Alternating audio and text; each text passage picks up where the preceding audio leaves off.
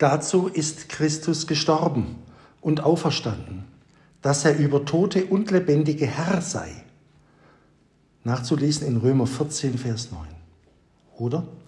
Wir tragen alle Zeit das Sterben Jesu an unserem Leibe, auf dass auch das Leben unseres Herrn Jesu an unserem Leibe offenbar werde.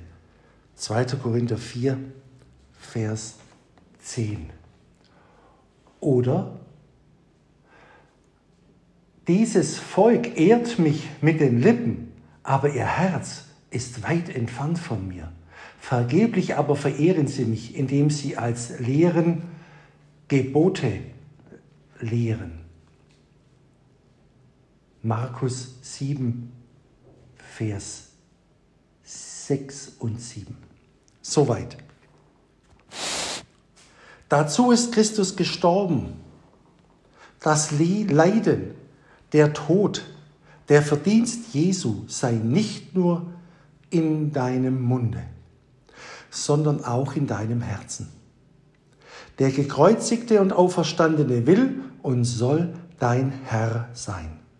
Das heißt, du sollst nicht bloß Herr, Herr zu ihm sagen, sondern du sollst ihn als deinen Herrn erkennen, ihm folgen, ihm ergeben sein von ganzem Herzen, ihn herrschen und regieren lassen in deinem Herzen, Sinn und wandeln.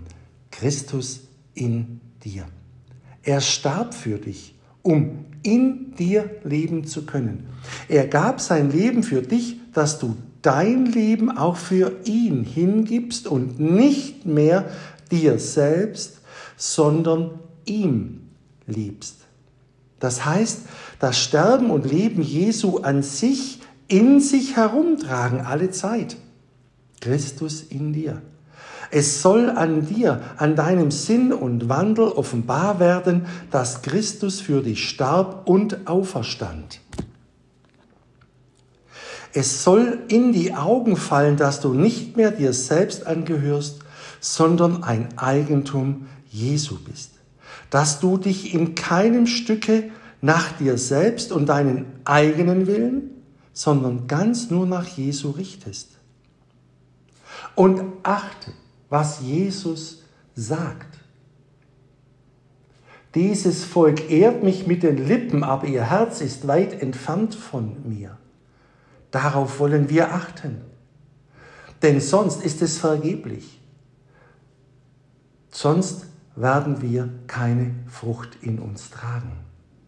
Und wir sollten die Lehren Jesu lehren. Die sind aus Johannes Kapitel 13, Vers 34. Ein neues Gebot gebe ich euch, dass ihr einander liebt, damit, wie ich euch geliebt habe, auch ihr einander liebt.